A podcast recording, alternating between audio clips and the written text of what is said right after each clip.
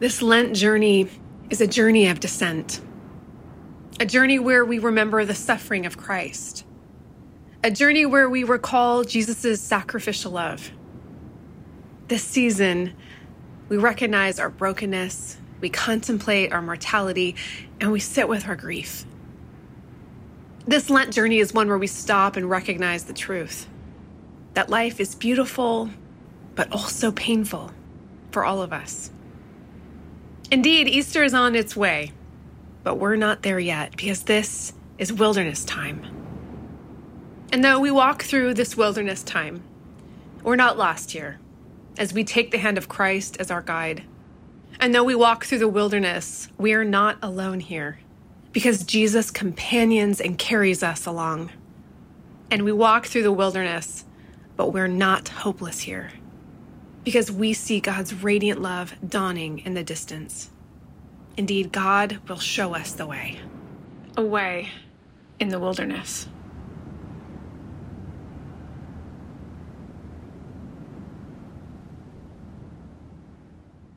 Well, hello, friends. We are in the weeks leading up to Easter. It's a period of time that we in the Christian worship calendar know as Lent.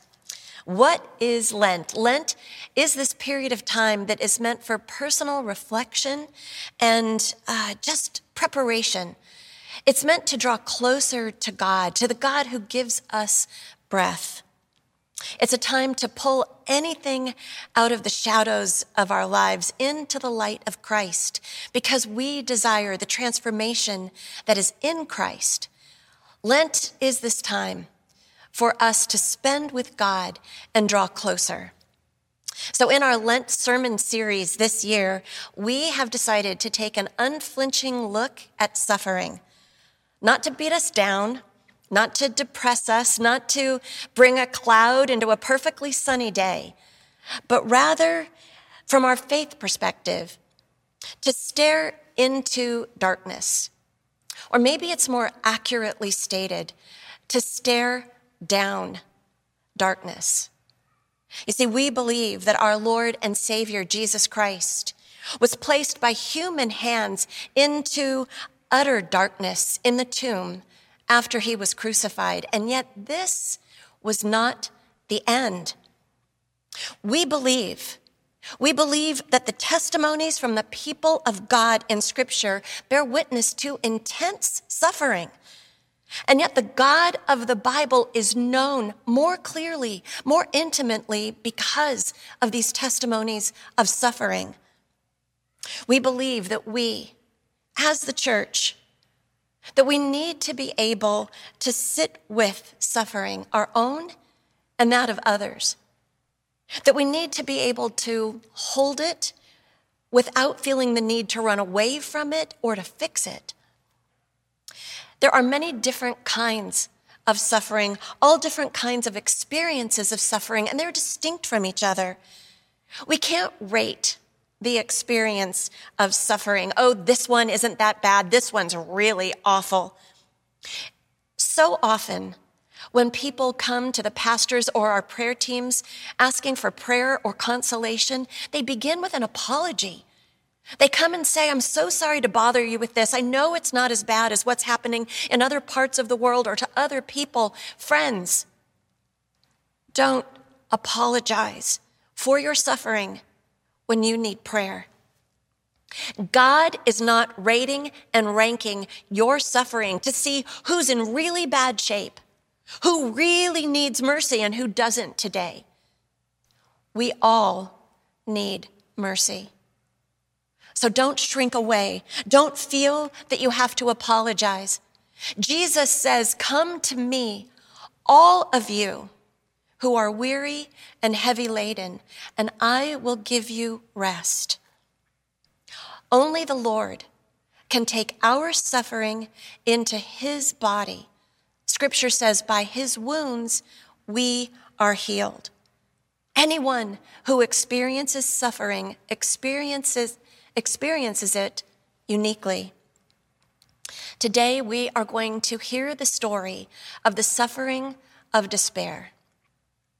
But first, let's listen to how Jeremiah voiced such suffering. Jeremiah, known as the weeping prophet, he prophesied over the northern and southern tribes of Israel, the kingdoms of Israel, about 600 years before Jesus was born. His word from God was that, that God would bring destruction upon them.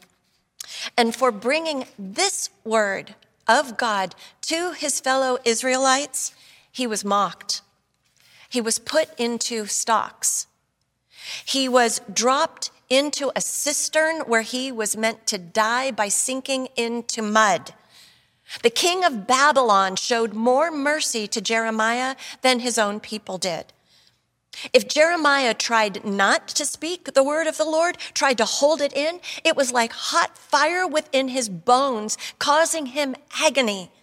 He was hard pressed by God into this reality that he did not choose for himself. In Jeremiah 2014, he curses the day that he was born. There was no respite from his physical, emotional, mental, and spiritual anguish. The book of Lamentations is like Jeremiah's personal diary of this time. It's rare that you hear lamentations preached in Sunday worship, but if we can't go here in scripture, how can we go here in our lives? And so here we go. Today, I'll be reading from Lamentations chapter 3, verses 1 through 9.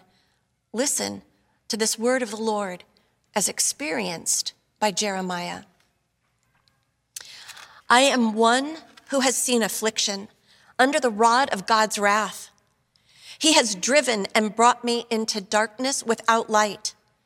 Against me alone, he turns his hand again and again all day long. He has made my flesh and my skin waste away and broken my bones. He has besieged and enveloped me with bitterness and tribulation. He has made me sit in darkness like the dead of long ago. He has walled me about so that I cannot escape. He has put heavy chains on me. Though I call and cry for help, he shuts out my prayer. He has blocked my way with hewn stones. He has made my paths crooked.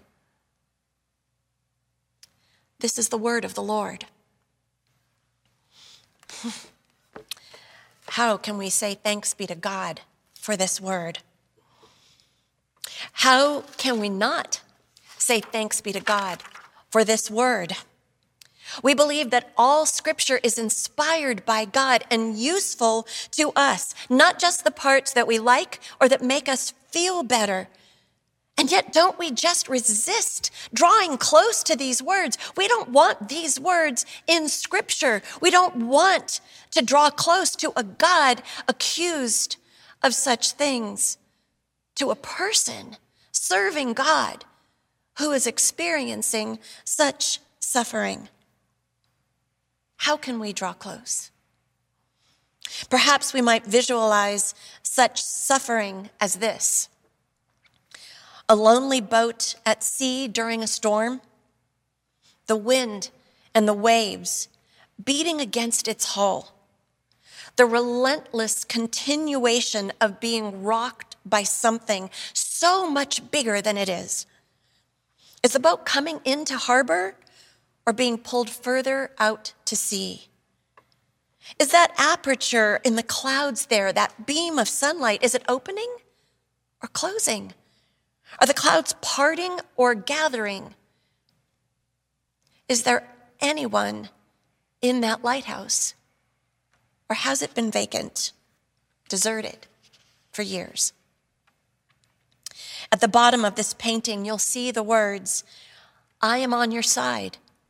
Though the wind and waves beat against your faith. And we're going to return to these words and its author a little bit later. I want to share with you the story of this painting and why it was a gift to me many, many years ago. This painting hangs in our home. It's a testimony of holy other suffering and of holy other grace. And today it's my privilege, with this artist's permission, to share his story with you. I met Daryl and became friends with him in the 1990s, early 1990s, when we were both in a wedding party of mutual friends. He was an air traffic controller then. He was an athletic weightlifter and had a great sense of humor. Back then, neither of us were religious. Over the course of years and life and time, we simply lost touch. Out of the blue, in 2007, I received an email from Daryl saying, I hope I'm not being presumptuous. I heard you had joined the ministry. If so, do you give spiritual advice? I am close to someone who is chronically ill, and as a result is in a great deal of physical and emotional pain. I don't want them to give up hope. So, if you could pass along any spiritual or motivational advice, I would really appreciate it. I responded and inquired about his friend and asked what this person was going through. After a while, Daryl replied and somewhat hesitatingly, re- hesitatingly revealed that it was he himself who was in this circumstance. It was he who was looking for help. He wrote, My life changed four years ago. Before that, I was a happily married man with a great son, a nice house, a good job, and a successful bodybuilding career that I was hoping to segue into a second career as a personal trainer. I started having problems with numbness in my hands and was diagnosed with a problem that required four elbow surgeries. During this time, my body reacted by developing a neurological disease called RSD, reflex sympathetic dystrophy. The disease was not diagnosed until I had it for almost a year.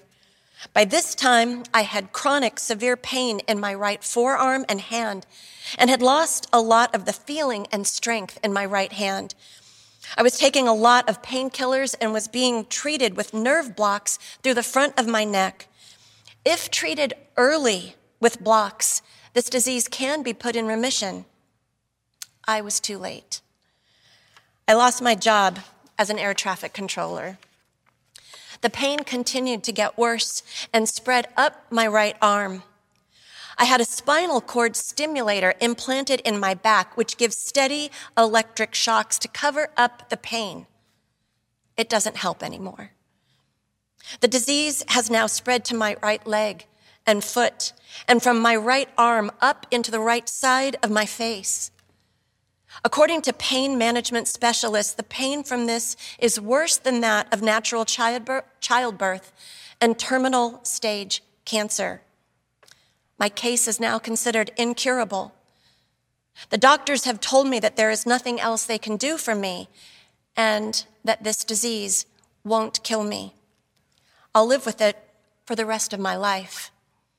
They give me as many drugs as I ask for to try to keep me comfortable. I'm currently using a fentanyl patch and taking oxycodone with Percocet for breakthrough pain. My max dosage for one day was the equivalent of taking 120 Percocet in one day. It got the pain down to seven on a scale of one to 10. I had to cut back in spite of the pain because I was having trouble breathing and was passing out. I can rarely sleep because of the pain of the mattress touching my body. I'm still working but barely. My marriage is crumbling. As is the case with most people with this disease, I have become clinically depressed and suicidal. Most days, I don't want to live anymore. The future is just too bleak. When I read this, I had no words, no thoughts, no wisdom or advice. I was dumbstruck. I ended up calling my dad to ask him about this disease, as I had never heard of such a thing.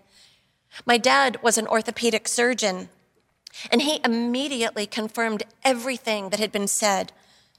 My dad said that this disease is often misdiagnosed, wasting precious time as people try to treat the pain rather than going after the cause of it. For the lucky ones, when the disease is caught early and correctly diagnosed in its early stages, usually beginning in an arm or a leg, the medical solution is to amputate so that the pain does not enter the rest of the body. My dad knew this disease very well because he had done such amputations for this reason. Daryl was too late for such an awful mercy. It was not available to him, it had already entered his body. But Daryl didn't reach out to me asking for my sympathy or asking for my understanding of this disease or for medical research. Daryl reached out to me asking about God, about the God that he had heard I had come to know and follow. And he wanted to know if there was any wisdom from this God that might reach him. And thus began a series of emails over many months. I began by sharing Christ with Daryl the way Christ had been shared with me. When I came to faith through my friend Lisa sharing her faith with me, can we just catch that phrase for a minute? We use it so frequently, sharing our faith. You see, I had none. And Lisa had some, and so she shared what she had with me. When Lisa shared her faith with me, she did not spend time telling me why I needed Jesus. She spent time telling me why she needed Jesus. She considered herself a prodigal daughter who walked away from Jesus when she was a teenager. She had been raised to know the Lord. In her 30s, she realized that she had walked away, shut the door on everything that had ever held value and meaning and wisdom in her life. She realized that she couldn't live another day without Jesus. And so she got down on her knees and she asked her Abba, Daddy, to bring her home to take her back into his embrace. And she immediately felt the rush of love running to her, the embrace of grace enfolding her. And she was home, home with the God who she would never leave again. And so I began sharing with Daryl not why he needed Jesus, but why I needed Jesus. I shared what I had learned from reading and studying scripture, from being in worship, and from belonging to a faith community. I love the promise that Jesus makes us in Mark 13 11. Jesus says, Do not worry beforehand of what you are to say. Say whatever is given to you at the time, for it is not you who speak, but the Holy Spirit. I praise God for this promise. And I believe and I know that it is true. It is a fact. It is the Holy Spirit who speaks through us. You see, I didn't spend a whole bunch of time researching what I needed to say to Daryl. I just needed to get out of the way of God. God knew exactly what he wanted to say. He knew exactly what needed to be heard in the deep places of this suffering. The Holy Spirit gave me words and wisdom, God's wisdom, not mine. I just needed to get out of the way of what the Holy Spirit was doing. Not long after we started this series of emails, Daryl wrote and said that unexpectedly, a lady at work had given him a Bible and he had begun to read it. I suggested that he just jump straight to the New Testament and start looking at the gospel accounts of Jesus Christ.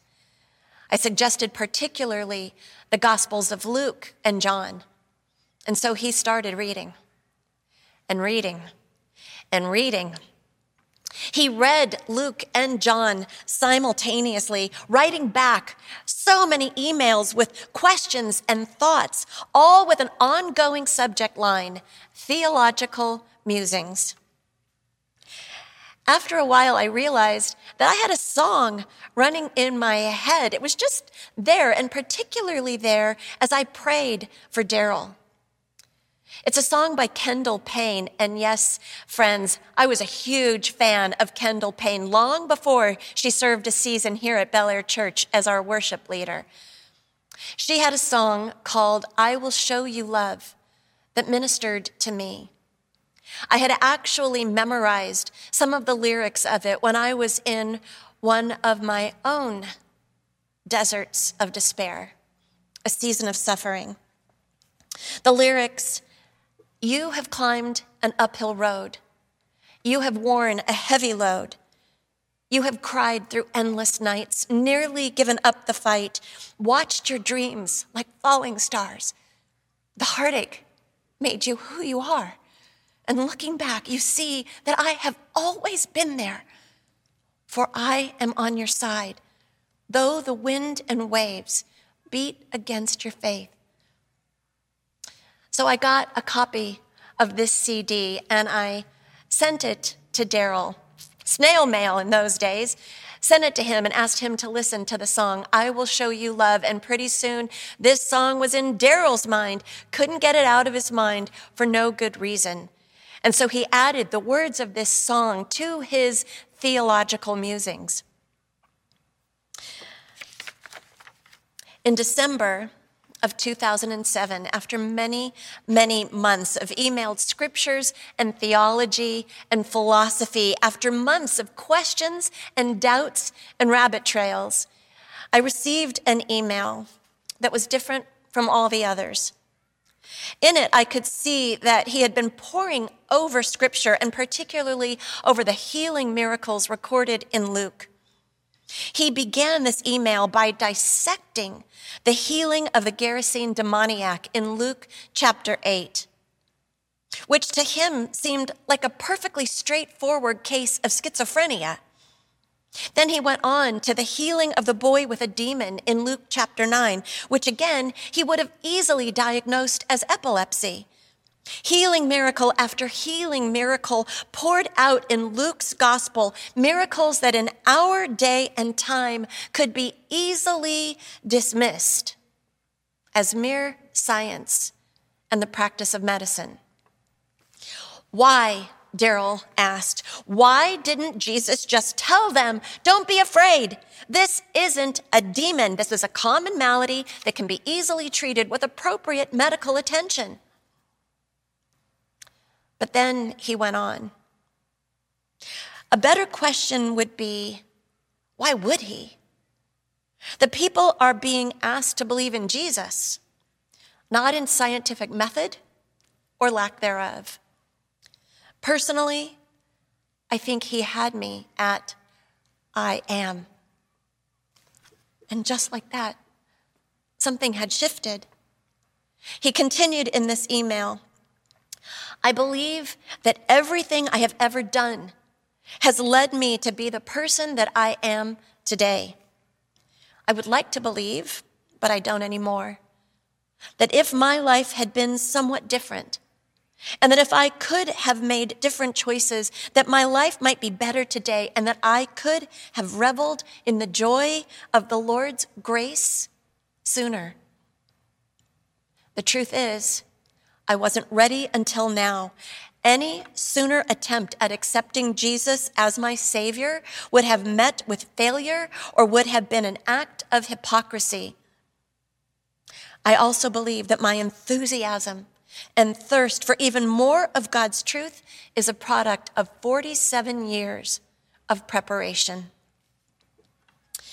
My friend had received Jesus as Lord and Savior. What my friend did not receive was healing from his physical pain. But for the first time, through the grace of God, he was able to think about something other than his pain, other than the loss of his marriage, the distancing of his son, the loss of his job, the utter despair that had enveloped him. In Lamentations 3 19 and 20, Jeremiah says, The thought of my affliction and my homelessness is wormwood and gall.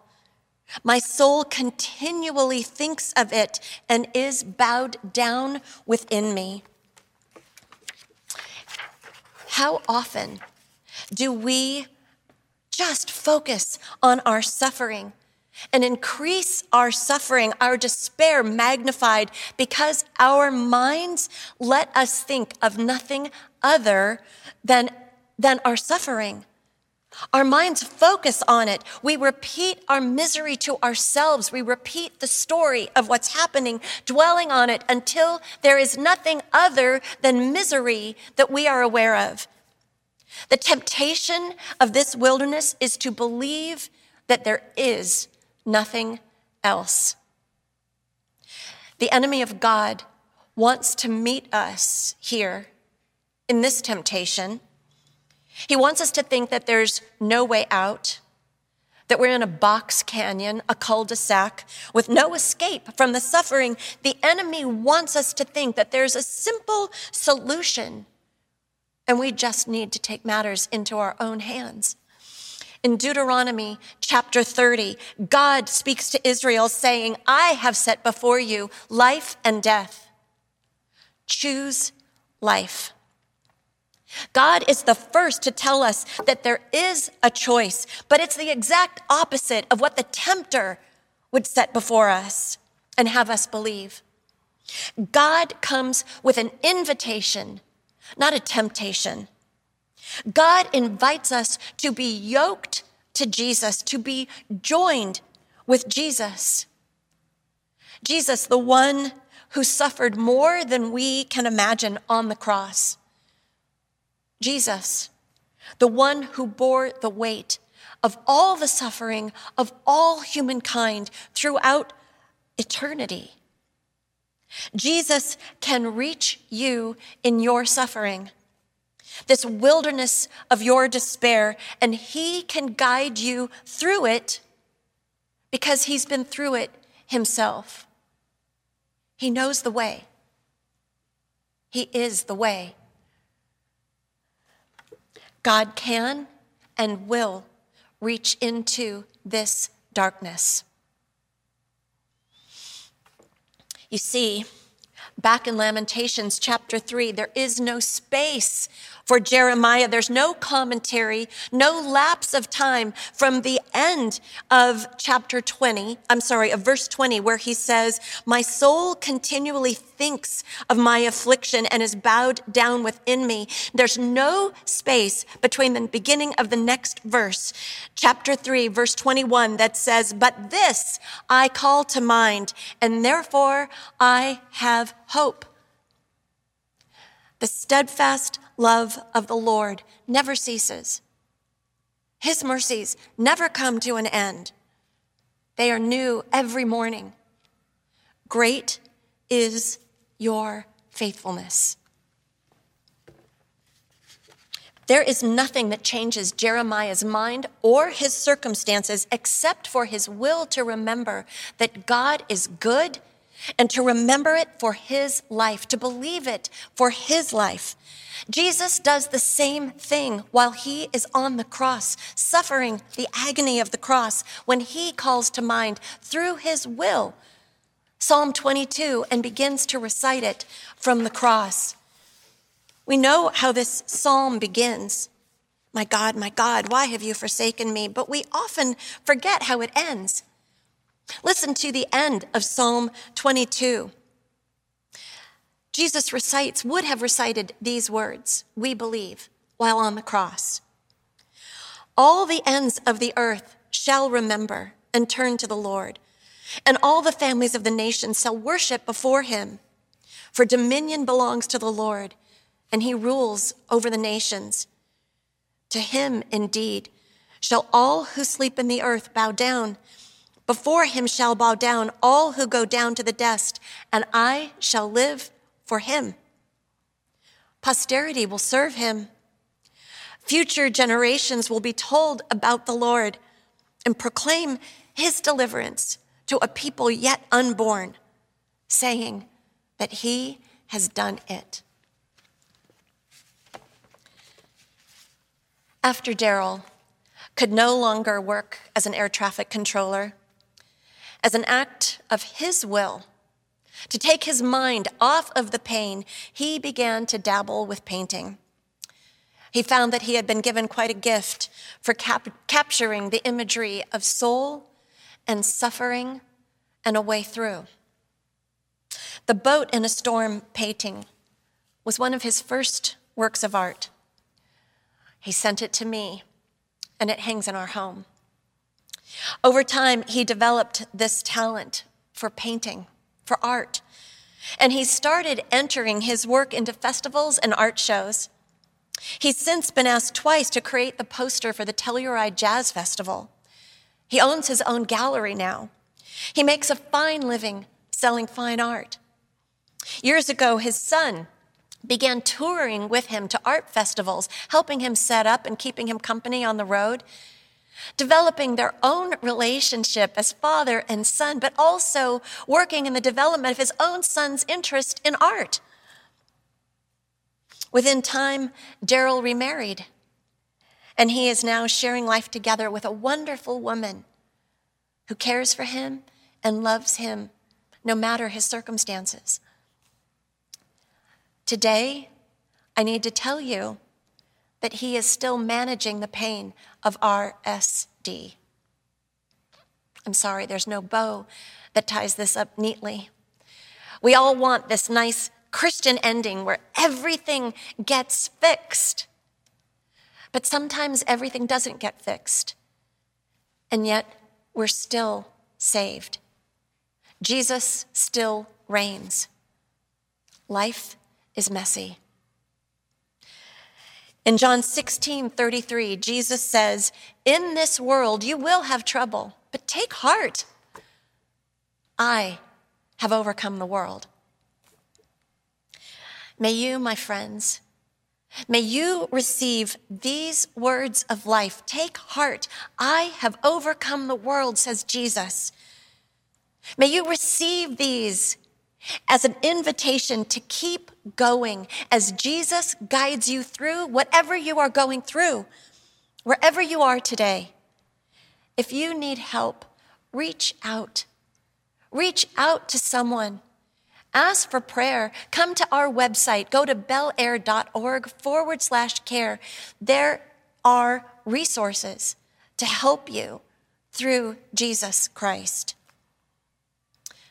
I also pray that you will share these words of life with anyone else that you meet, a thirsty wanderer in their own desert of despair. Will you offer a cup of cold water, the comfort and the consolation that you have gained by walking through and not around and not before? Will you take these words into your soul and meditate on them as you remember God's faithfulness to you and to all generations. And now, my friends, I couldn't leave you without sharing with you Kendall's song, I Will Show You Love. She has been so generous in giving us permission to show this with you.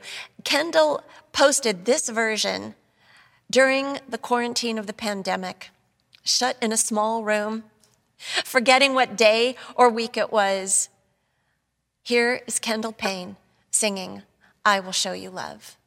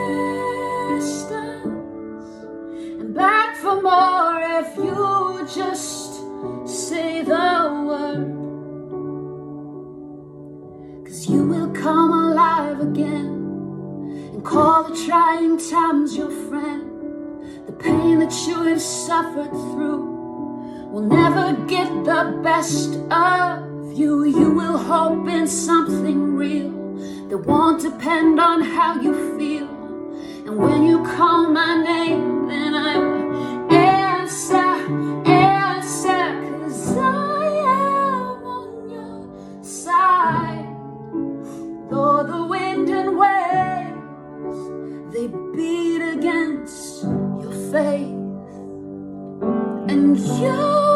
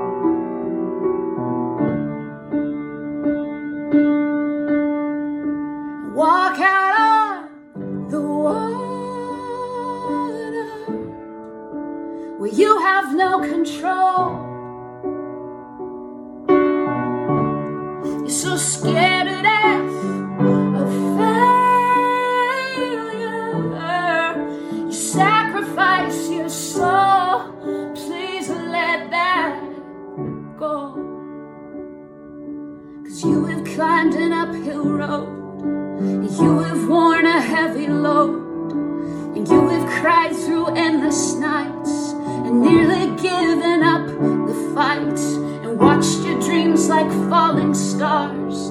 The heartache made you who you are. Now looking back, you see that I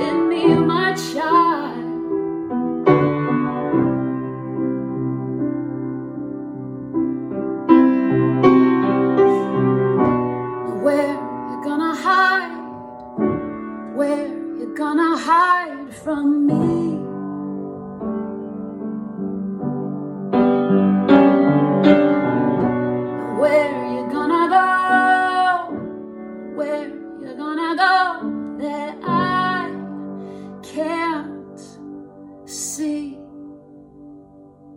Cause I have heard you cry, and it breaks my heart, for I love you so. And